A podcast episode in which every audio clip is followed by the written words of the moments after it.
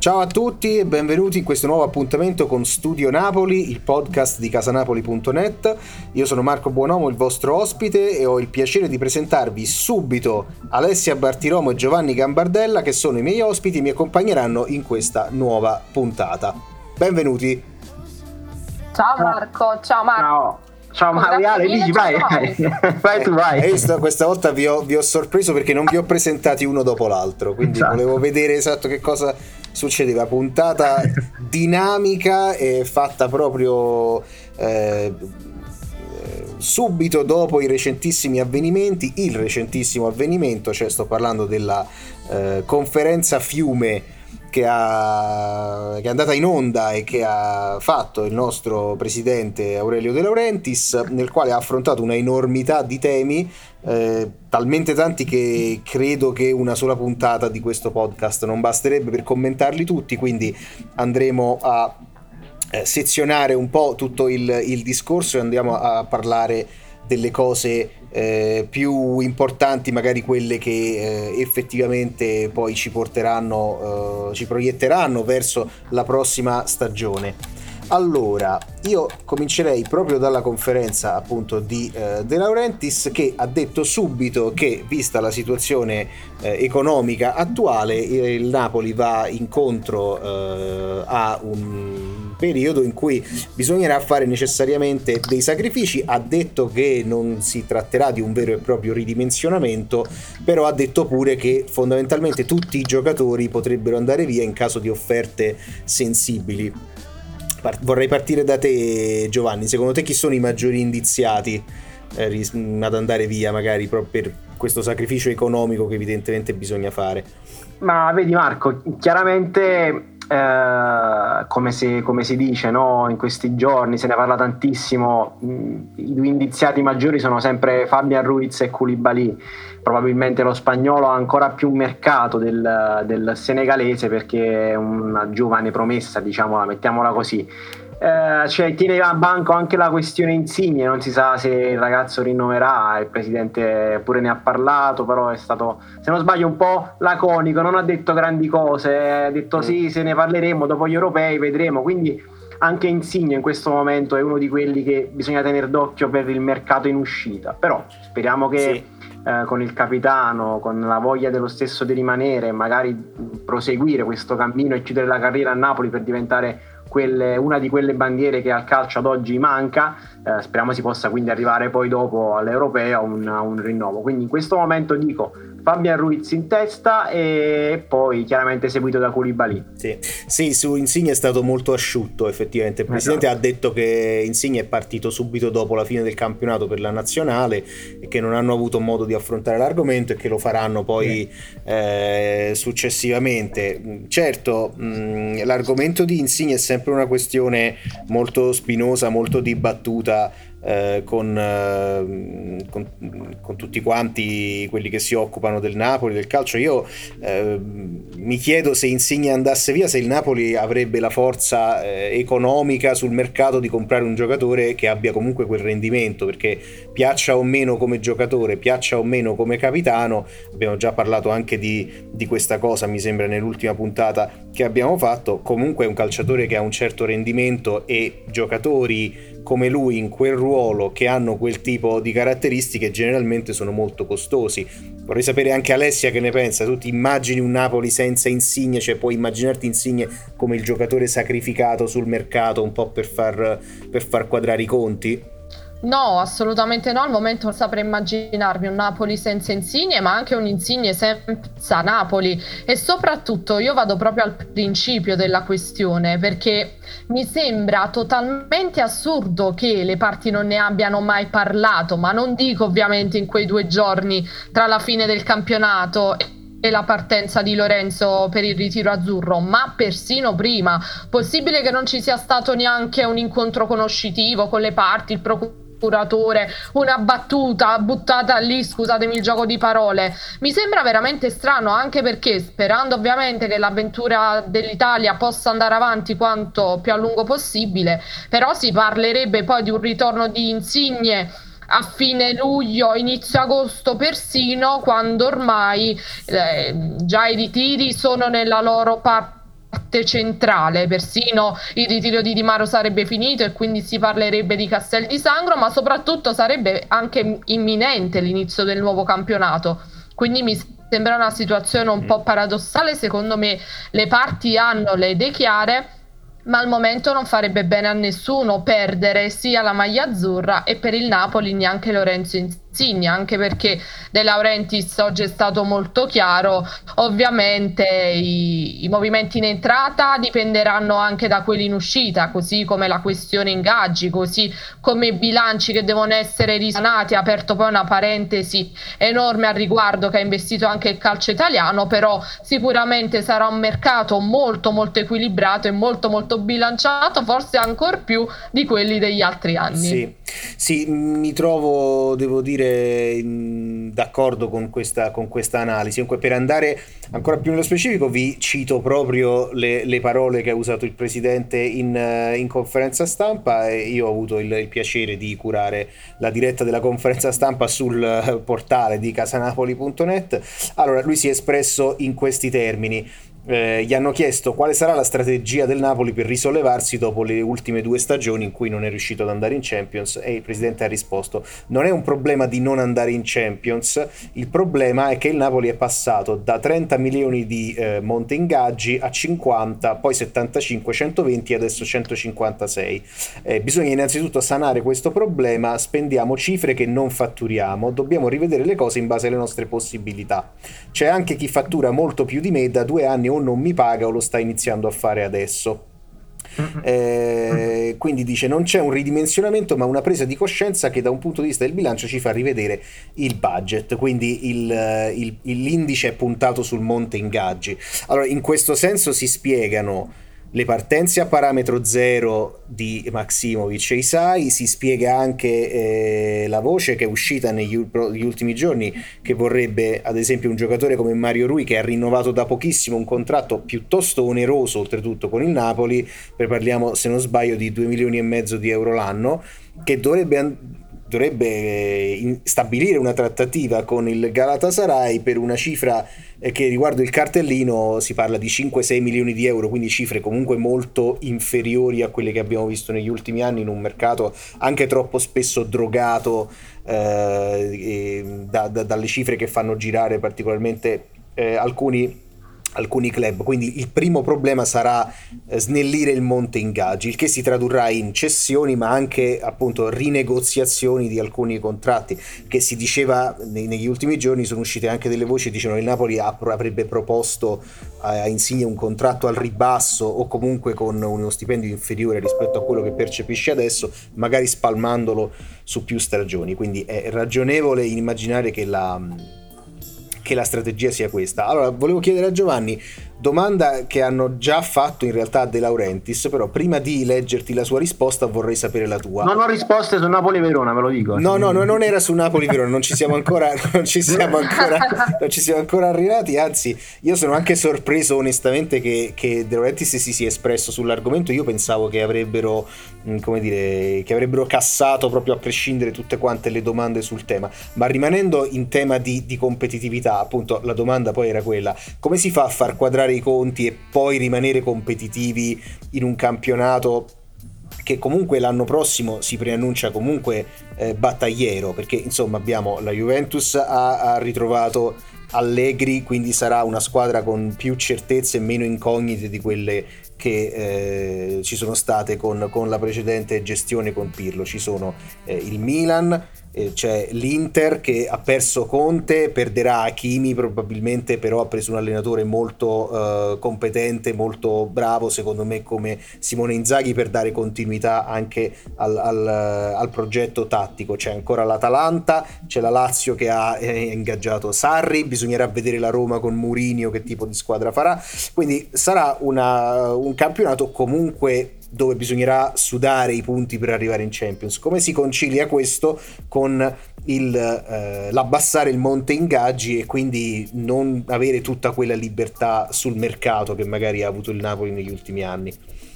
Ma vedi Marco, io credo che il Napoli di De Laurentiis sia arrivato a un, a un punto, un picco massimo negli ultimi anni, vale a dire ha lottato per lo scudetto, ha sfiorato una finale in Europa League, eh, ha vinto delle, delle competizioni nazionali come, come, la Coppa Italia.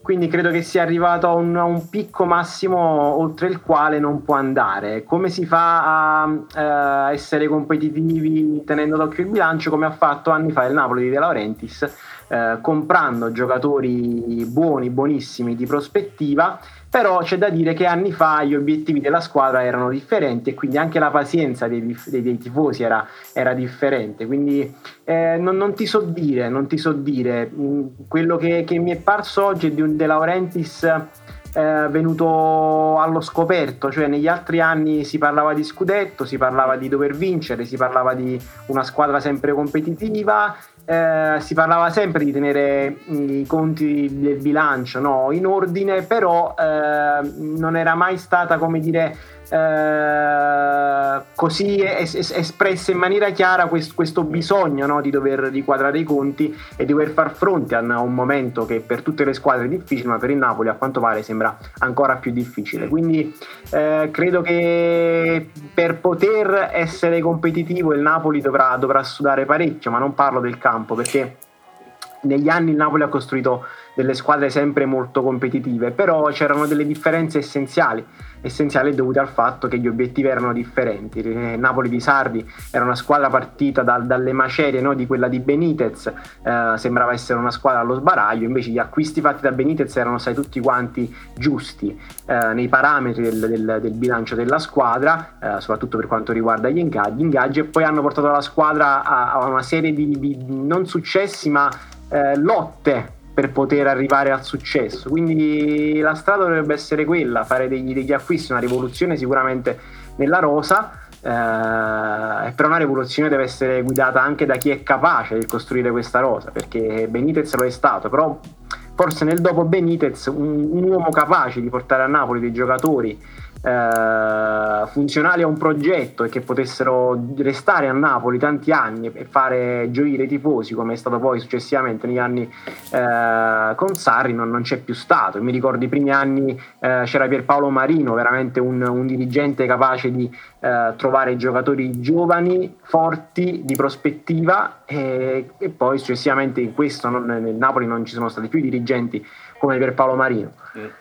Quindi secondo me il mix giusto è trovare persone capaci, innanzitutto il presidente deve, deve, dovrebbe almeno uh, cedere tra virgolette quote di potere. Ha già eh, detto che non può cacciare i soldi, eh, quindi questo non, non può cacciare può, i soldi. Allora, vedi, no, vedi, allora a maggior ragione cedere quote di potere a chi riesce a fare un mercato con giovani di prospettiva, ma di grande valore. Non, non, non, Senti, non si può andare più a questo, guarda, a questo proposito, a questo proposito, io ho una lista di giocatori che rientrano da, per fine prestito al Napoli Uh-huh. E ci sono in ecco. questa lista ci sono Unas, Tutino, Luperto, Gaetano, Malqui e Ciciretti, oltre a eh, Zerbin che è un classe 99 uh-huh. e non, onestamente non credo di come dire, eh, poterlo includere nella domanda che ti sto per fare e un altro giocatore che si chiama eh, Foloruscio Fol, folo, sì. Folo, Foloruncio, Foloruncio. Sì, sì, Cresciuto nel settore giovanile della Lazio, è stato acquistato dal Napoli che l'ha prestato prima al Bari e poi alla Regina, classe 98. Eh, vabbè, insomma, non, non Molto bravo lui, l'ho visto con la Regina.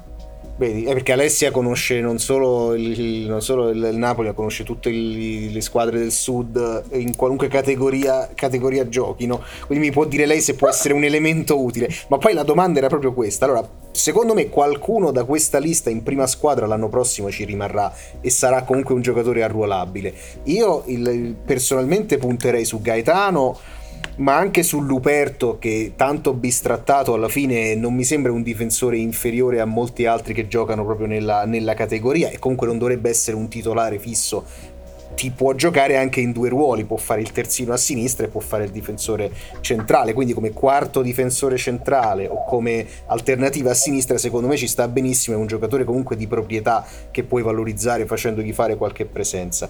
Eh, e poi c'è appunto c'è anche il, il, il, dubbio Unas che è un giocatore tecnicamente molto valido ma ha dei, probabilmente del, dei limiti anche per quanto riguarda, su, per quanto riguarda la, la personalità. Eh, voglio sapere sapere prima da te Giovanni e poi da Alessia, secondo voi diciamo, su chi puntereste in questa lista? Ma secondo me vabbè, saranno visionati tutti quanti perché necessariamente anche con, con, con, le competizioni internazionali che sono in corso tanti giocatori non ci saranno, eh, per cui rientranti dai prestiti e i giovani saranno sicuramente parte integrante almeno del primo ritiro mm. eh, del, del, Napoli, quello di Di Maro.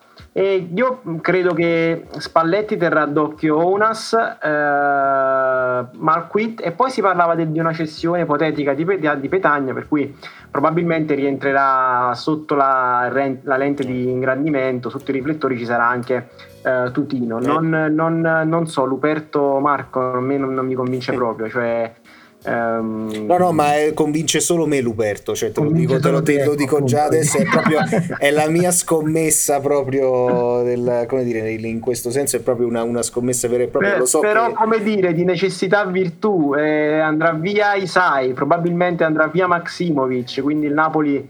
Eh, se non potrà investire tanto eh, a questo punto probabilmente tra Luperto e Marquit eh, io credo più Marquit uno di questi due resterà e poi si punterà sull'altro ruolo per, per, il mercato. Però non lo so queste dichiarazioni oggi di De Laurentiis mi lasciano un po' perplesso non perché eh, io temo il ridimensionamento ma perché questa squadra è una squadra forte ricordiamocelo non dimentichiamocelo perché Napoli quest'anno per due mesi ha dovuto fare a meno di tantissimi giocatori titolari ed è arrivata a un punto dalla qualificazione Champions un punto che poteva anche mh, non significare l'esclusione se solo Calvarese non avesse trasformato un fallo di quadrato in rigore per, per la Juventus. Però, però, è una squadra che va puntellata sicuramente sugli esterni, eh, lo bisognava farlo già l'anno scorso, forse anche prima, per cui è un, è un problema che ci stiamo portando avanti da troppi anni e forse la, la scadenza di contratto, l'addio di Isai a costo eh. zero. L'addio di Isai che ti, ti, addolora, ti ha addolorato assai. Mi addolora eh. tantissimo, eh, davvero. Sì, Io vi immaginate l'anno prossimo una, una, una, difesa della Lazio Patrick Isai, cioè che cosa può significare l'anticalcio, ragazzi? Ci tocca di fare Lazio poi prossimo, capi? Troppi idoli. Eh sì, guarda, esatto. C'è, esatto. Già, guarda, c'è, Già, Giovanni Gambardella in versione polemica, quindi non voglio, non, cioè non voglio dire che alcuni tifosi del Napoli l'anno prossimo seguiranno la Lazio per motivi ideo, calcistico-ideologici, diciamo così. Quindi lo lascio, dire, lo lascio pensare a quelli che ci, che ci ascoltano. Eh, Alessia, eh, da questa lista secondo te si può tirare fuori qualcosa di utile in vista della prossima stagione?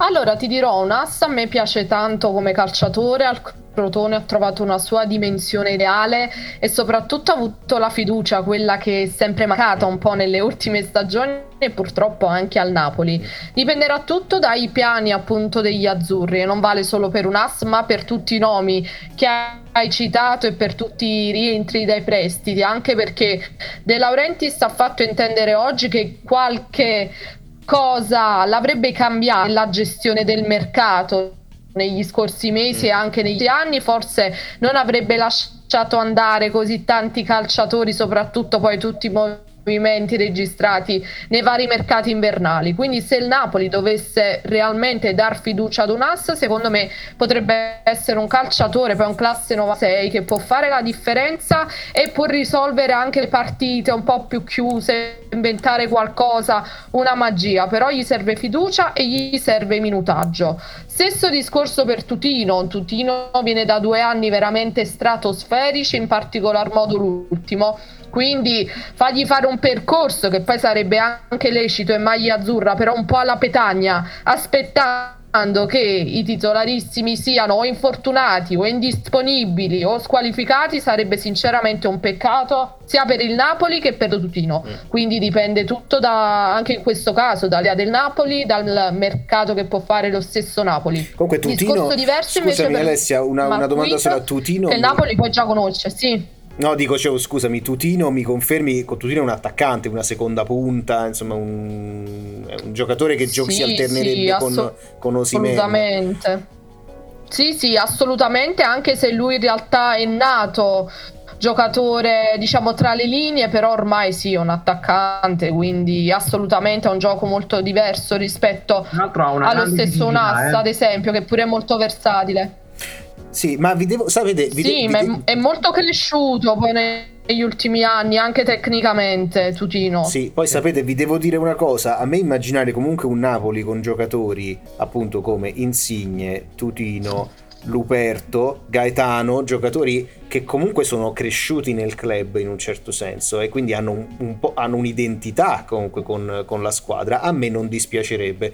Tanto abbiamo capito che i chiari di luna sono questi, non ci aspetteremo come dire nessun tipo di mercato, altro che estati ancelottiane e altre amenità che abbiamo sentito negli ultimi anni eh, quindi non, dire, sarà una, una, un mercato all'insegna della sobrietà e che deve essere anche un mercato intelligente per rimanere a, a quei livelli. Quindi io credo che eh, Spalletti sicuramente visionerà tutti questi giocatori in ritiro e poi eh, avrà comunque il compito di allestire una squadra dove ci sia una, una forte alternanza anche tra i, tra i giocatori. Comunque De Laurentiis, eh, un'altra dichiarazione che ha fatto oggi, l'ha auspicato, ha detto se alcuni giocatori non avessero giocato così poco negli ultimi anni, adesso avremmo come dire, un patrimonio tecnico un po' più importante anche per poter pensare magari di cedere a cifre un po' più importanti. Quindi credo che uno delle, del, dei primi dire, aspetti della gestione di Spalletti sarà quello di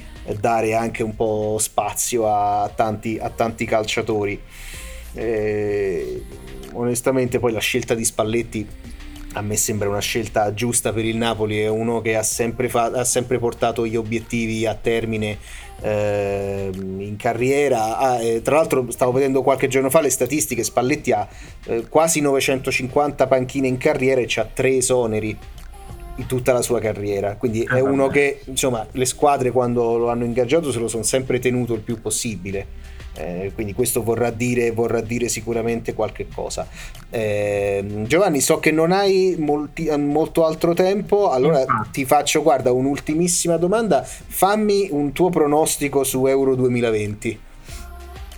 No, boh, non lo so, cioè, ho, visto, ho visto tante. È fatta difficile, eh, sta domanda. Ah, ma è un pronostico, è una cosa semplice. Detto, comunque siamo arrivati alle, alle, alle ultime otto, insomma, da, da, queste una dovrà, dovrà vincerlo il, sì. l'europeo. Diciamo che ci sono quattro favorite e quattro outsider, ecco, come, come è evidente dal tabellone. Io eh, avevo avuto delle impressioni negative su Francia, Germania e Portogallo eh, perché avevo, avevo, visto squadre per carità sui singoli molto forti, però nel collettivo non mi sembravano pronte come può essere il collettivo dell'Italia.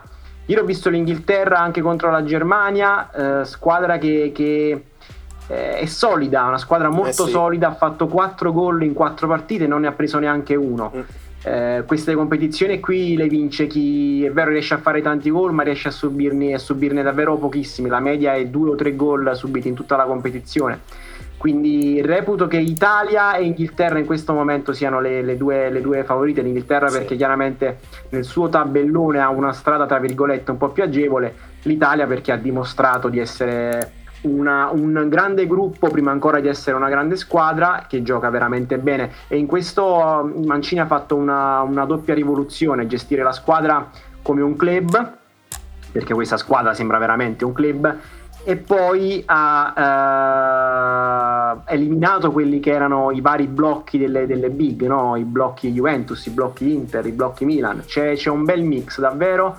e soprattutto mi va di sottolinearlo ancora una volta come ci sia un, uno spogliatoio, un bel gruppo unito che in queste competizioni così brevi, veramente anche in altre competizioni, però in queste nelle quali bisogna volare sulle ali dell'entusiasmo sempre e comunque e stare accelerati, sempre con il peso acceleratore è veramente importante.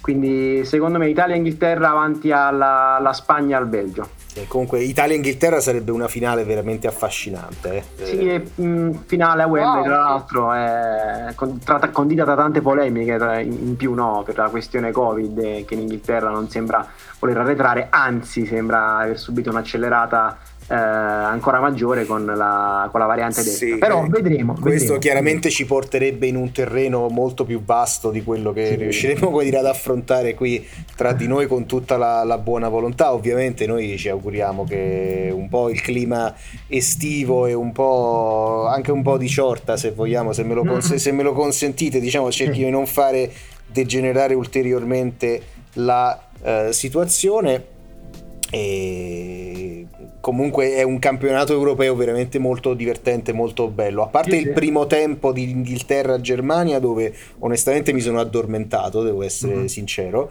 Però il, il, resto delle partite sono tutte molto belle, molto emozionanti.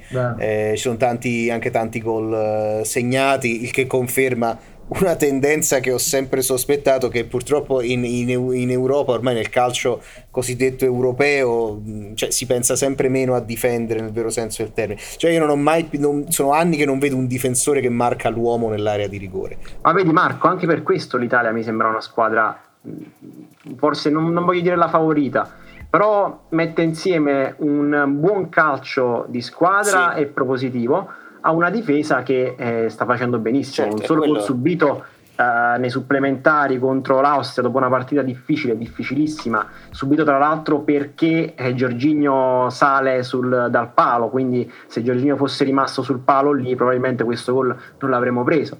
Per questo dico che l'Italia veramente sta facendo, sta facendo grandi cose perché unisce la capacità di giocare bene, la capacità di mettere a segno tanti gol a quella di prenderne veramente pochissimi. Guarda, d'altronde noi abbiamo insegnato al mondo un po' a difendere per uh, tantissimi anni, non è che ce lo siamo dimenticati tutto a un tratto. Devo dire, comunque sì, concordo con te che Mancini ha fatto veramente un grande lavoro e io so anche che c'è un grandissimo lavoro soprattutto a livello di staff, cioè l'Italia sì. comunque la, ha, una, sì. ha, uno staff di, di, match analyst, di preparatori eh, delle partite che lavorano sia individualmente che sui reparti veramente di livello, di livello mondiale, quindi eh, è un'Italia che merita la considerazione e la fiducia che sta avendo in, uh, in, in, questi, in questi, tempi.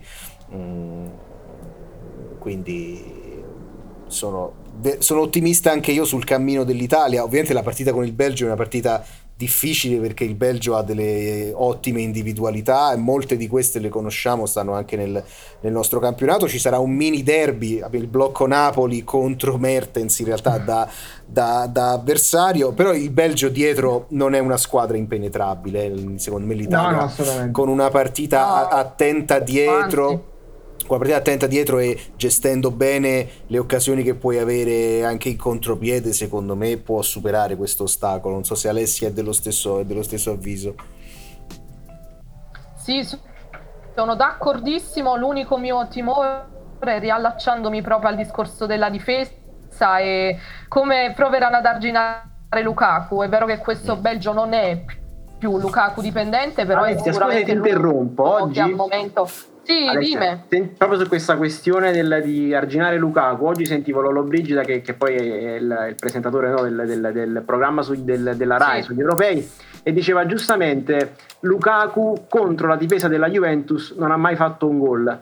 E la difesa della Juventus è quella Bonucci-Chiellini, quindi probabilmente questi due giocatori eh, che eh, non abbiamo molto a Napoli. volevo riallacciare eh. proprio a Chiellini perché il problema è questa incognita Chiellini che comunque si è riaggregato al gruppo, dovrebbe farcela per venerdì, però ovviamente con tutta la fiducia per Acerbi, ma Acerbi non è Chiellini, quindi esatto. nel caso ovviamente ci sia il, il blocco Juve per così dire, che sta funzionando benissimo, ma anche insieme poi agli stessi di Lorenzo e Spinazzola, veramente non c'è nulla da temere, ma anche nel momento in cui non ci sia il blocco Juve ma dovesse giocare a Cerbi o qualsiasi sia la scelta di Mancini, credo che sicuramente sia una partita una squadra più che alla portata dell'Italia, soprattutto di questa Italia che ha dimostrato veramente con merito e gran valore di saper superare ogni momento della partita, ogni ostacolo, compatta in qualsiasi zona del campo campo che ha una panchina molto preparata e che sa fare la differenza in qualsiasi momento con un Mancini che non ha paura di usare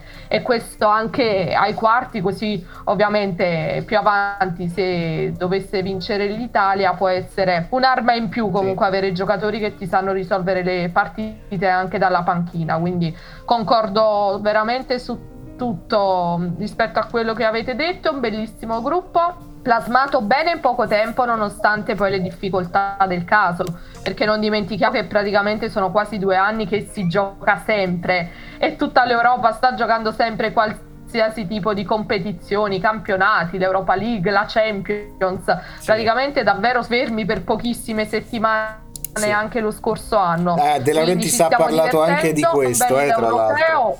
Sì, come no. ha parlato anche dei calendari. Ha parlato di tutto sì. De Laurentiis. Eh, sì, infatti io l'ho premesso che non saremmo mai riusciti a coprire tutto, il, come dire, la gamma di argomenti eh, però ha detto anche appunto che o si fanno i campionati nazionali a 16 squadre o a 18 oppure è veramente sì. difficile gestire il calendario così ingolfato e mh, mm, fondamentalmente difficile dargli torto ecco, in, questo, in questo caso. Io sono un grande sostenitore della Serie A a 16 squadre, adesso non me ne vogliano tifosi dire, di squadre che magari ogni anno un po' se la rischiano lì ad andare in Serie B, ma onestamente non so se l'Italia ha, cioè, ha, ha, effettivamente 20 squadre che possono competere al 100% nel campionato di Serie A. E d'altronde ogni anno praticamente c'è sempre la squadra materasso alla fine. Questo non è un buon, dire, non è un buon indice per la competitività del, del, campionato bisognerebbe probabilmente alzare un po' il livello qualitativo per giocare anche meno partite quindi vedere anche partite un po' più, un po più spettacolari secondo me potrebbe essere una, una, una buona ricetta.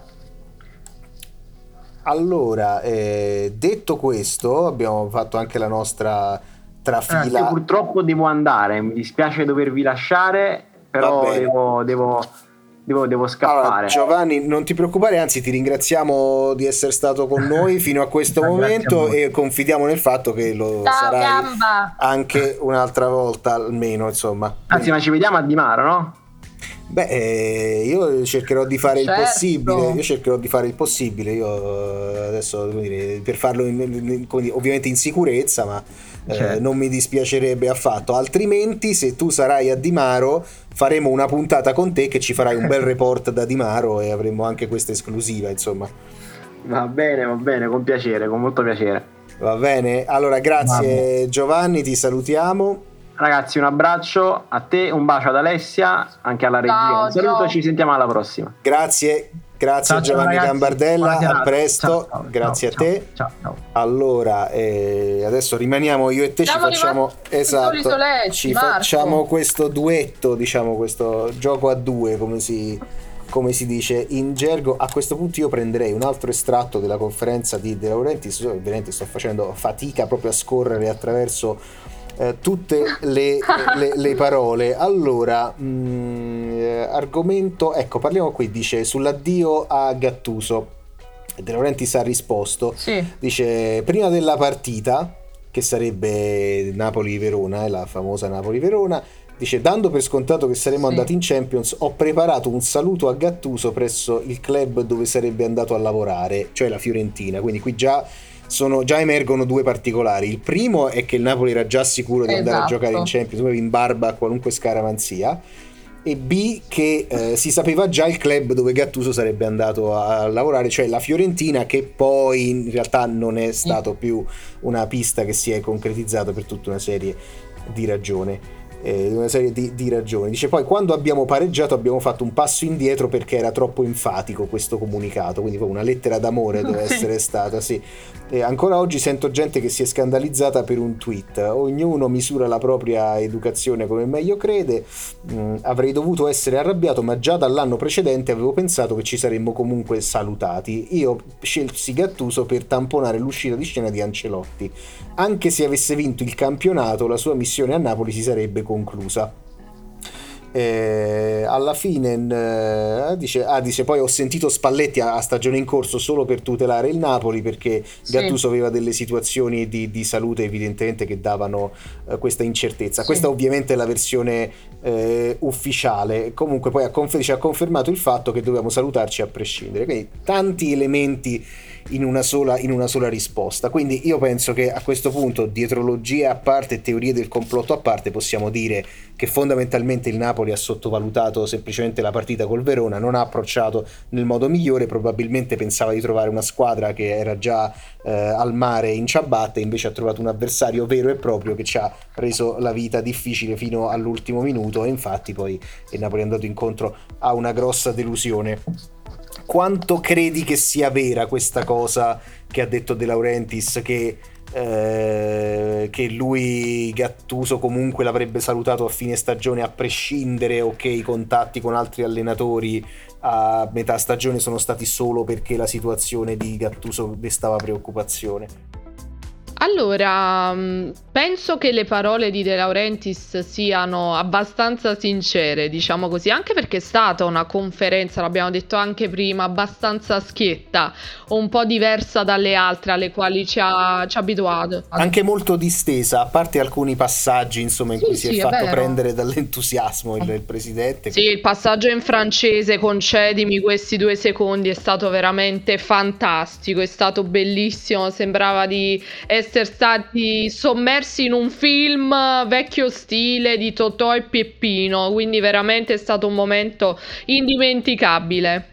È vero, poi non c'era neanche l'interprete oltretutto, eh, quindi chi non esatto. masticava il francese non ha capito nulla della risposta di De Laurentiis. Esatto, ma è stata molto molto carina, molto carina. A prescindere da ciò, Marco, io credo che una volta che Gattuso, due giorni dopo, neanche possiamo dire 40 ore dopo la fine del campionato, era stato già ufficializzato con un comunicato stampa dalla Fiorentina era scontato che in realtà l'accordo fosse precedente perché è impensabile eh, appunto pensare che un allenatore possa decidere del suo futuro e del suo presente in pochissime ore subito dopo il termine di un campionato. Quindi io mi aspettavo ovviamente una volta visto quel comunicato che in realtà l'accordo era precedente e precedente anche di svariato tempo e proprio per quello il tweet di De Laurentiis era soltanto un modo per ufficializzare la cosa in più ai tifosi, ma in realtà l'accordo tra le parti era già tacito.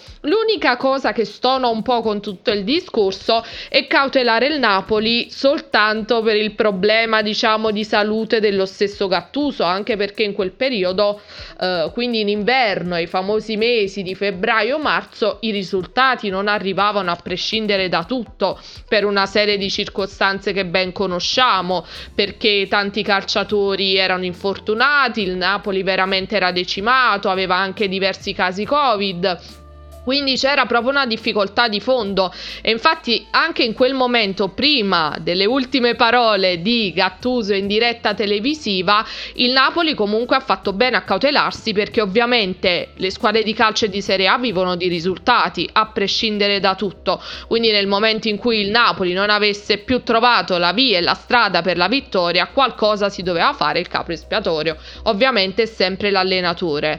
La decisione quindi secondo me era stata presa già da tempo, ma ad entrambe le parti, anche perché lo abbiamo detto anche nelle scorse puntate del podcast, parliamo di caratteri entrambi molto particolari, molto testardi, quindi la rottura per me già era insanabile, quindi questo me l'aspettavo, me l'aspettavo sicuramente.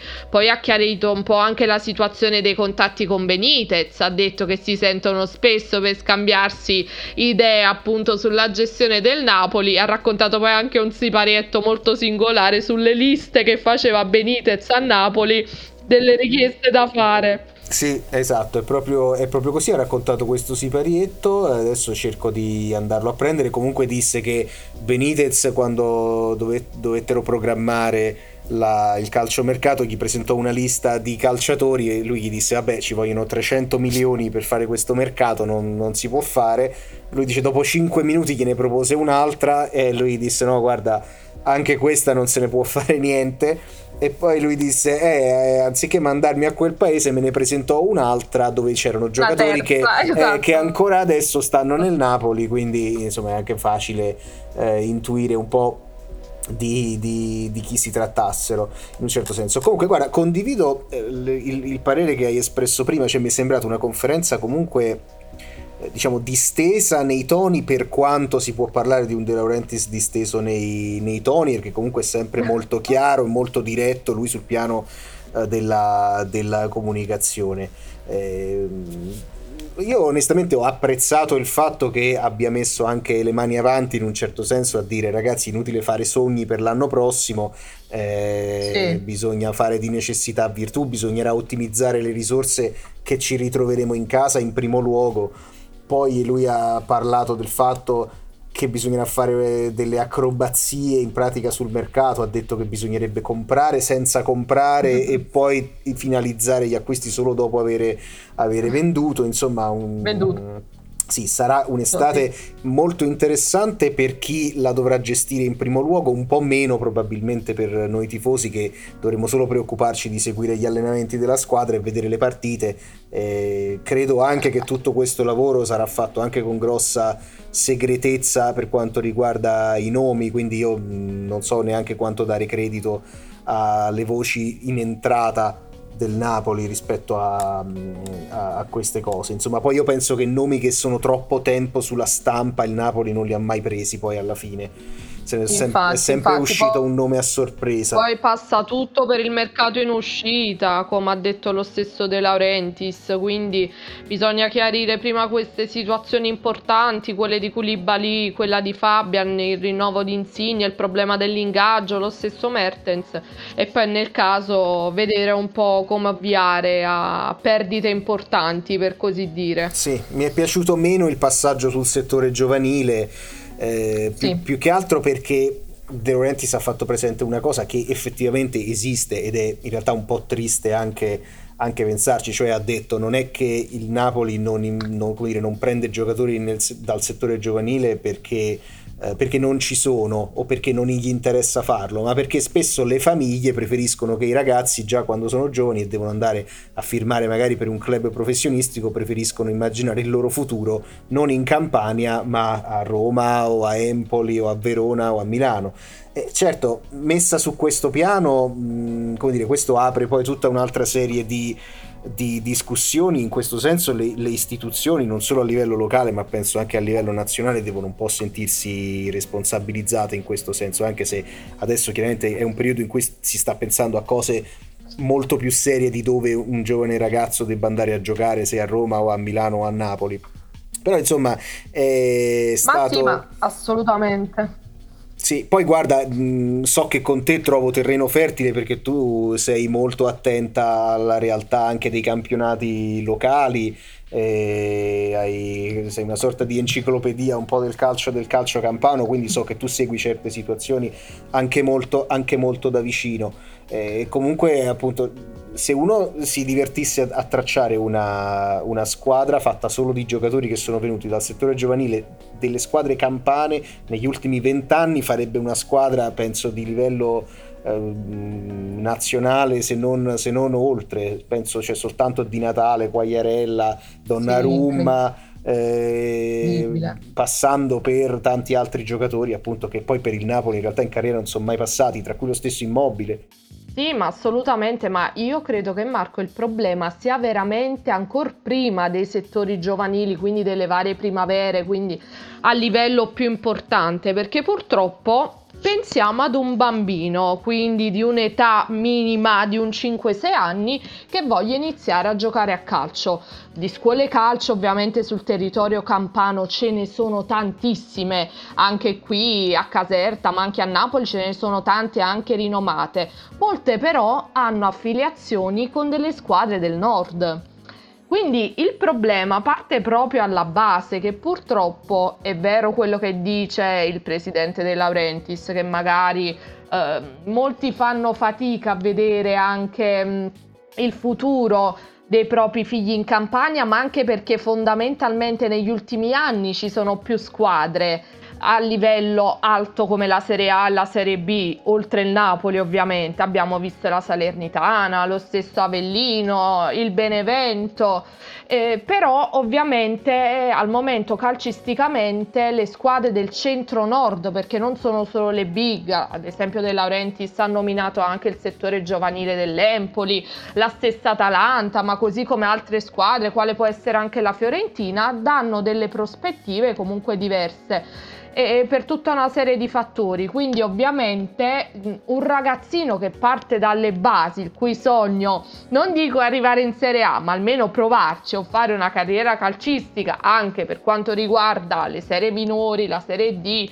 l'eccellenza, la promozione o semplicemente una Serie C o una Serie B, si trova costretto ovviamente a prendere altre strade anche perché ovviamente il settore giovanile a Napoli purtroppo non è valorizzato quindi si vede un po' tutte le strade e tutte le porte chiuse. Bisognerebbe essere un po' più campanilisti in questo, coccolarsi più il grandissimo talento dei giocatori. Io lo vedo anche nei tornei, veramente i tornei qui che si fanno tra Napoli, in Campania, hanno un livello, i tornei amatoriali altissimo, altissimo, quindi figuriamoci scuole calcio, ma anche i ragazzini hanno proprio un'impostazione tecnica veramente eccellente. E quindi è un peccato, è veramente un peccato. Guarda, da, da, beniteziano per così dire, perché se ne accorse anche lui di, di questa cosa e la disse nel corso di sì. una conferenza. Poi io ho questo brutto vizio di avere, eh, di avere, memoria su queste cose e quindi poi che, eh, come dire, eh, è un vantaggio, ma a volte poi ti fa ripensare alcune cose e ti viene un po' un po' la tristezza, lui disse che appunto la Campania, e si riferiva a, più in generale eh, a, a, tutto il territorio, è uno dei pochissimi territori dove è rimasto quella concezione del calcio da strada, cioè dove ancora vedi i ragazzini che mettono due zaini per fare la porta e giocano a pallone. E questo non è sottovalutabile perché ovviamente un, uno che è abituato a giocare per strada con le palle fatte, i palloni improvvisati, e che si deve immaginare la porta dove, dove, tirare ed è abituato a giocare per strada, magari su terreni sconnessi, a volte so in salita, a volte so in discesa eccetera, eccetera. Chi, chiunque diciamo faccia un po' parte della, della nostra generazione può, può, immaginare un po' di che cosa stiamo parlando. Ovviamente eh, sviluppa anche certo. una tecnica non indifferente perché poi fare la differenza su, giocando sull'asfalto, il cemento, i San Pietrini non è proprio semplicissimo. E quindi sì, sicuramente c'è una grande ricchezza tecnica all'interno del territorio e ehm, guarda, sai che ti dico, penso che prima o poi faremo anche una puntata proprio dedicata eh, completamente su questo, in cui parleremo proprio di Bravo. settori giovanili, di realtà Marco, calcistiche mi piace, mi piace. in Campania e cose del genere. Vedi, potrebbe essere una buona, una buona iniziativa. Eh, allora, Alessia, io ti ringrazio perché sei rimasta con me, mi hai tenuto compagnia eh, anche in, uh, in finale di, di, puntata, però adesso siamo in chiusura. Grazie a te. È sempre un piacere, lo sai. Sì, lo so e ti, ti, ringrazio come dire, per, per eh, ritenerlo, ritenerlo tale. Eh, per oggi siamo in chiusura, come dicevo prima, ci tengo a ringraziare Antonio Buonomo per la parte tecnica, tutti quanti i nostri ascoltatori che ci seguono anche da Stati Uniti, Germania, Regno Unito, Lussemburgo, Argentina e Canada, quindi una trasmissione Fantastico. anche dire, che trascende il bello di internet e questo è che trascende anche i confini eh, di, de, dell'argomento del quale ci troviamo a trattare. Eh, ne approfitto per salutarti ancora, ti ringrazio tutta quanta la redazione di casanapoli.net, vi ricordo che eh, potete seguirci sulle nostre pagine ufficiali, quindi sul nostro sito ufficiale, su Facebook e su Instagram e eh, da Studio Napoli è tutto, ci rivediamo su casanapoli.net, Napoli a portata di click.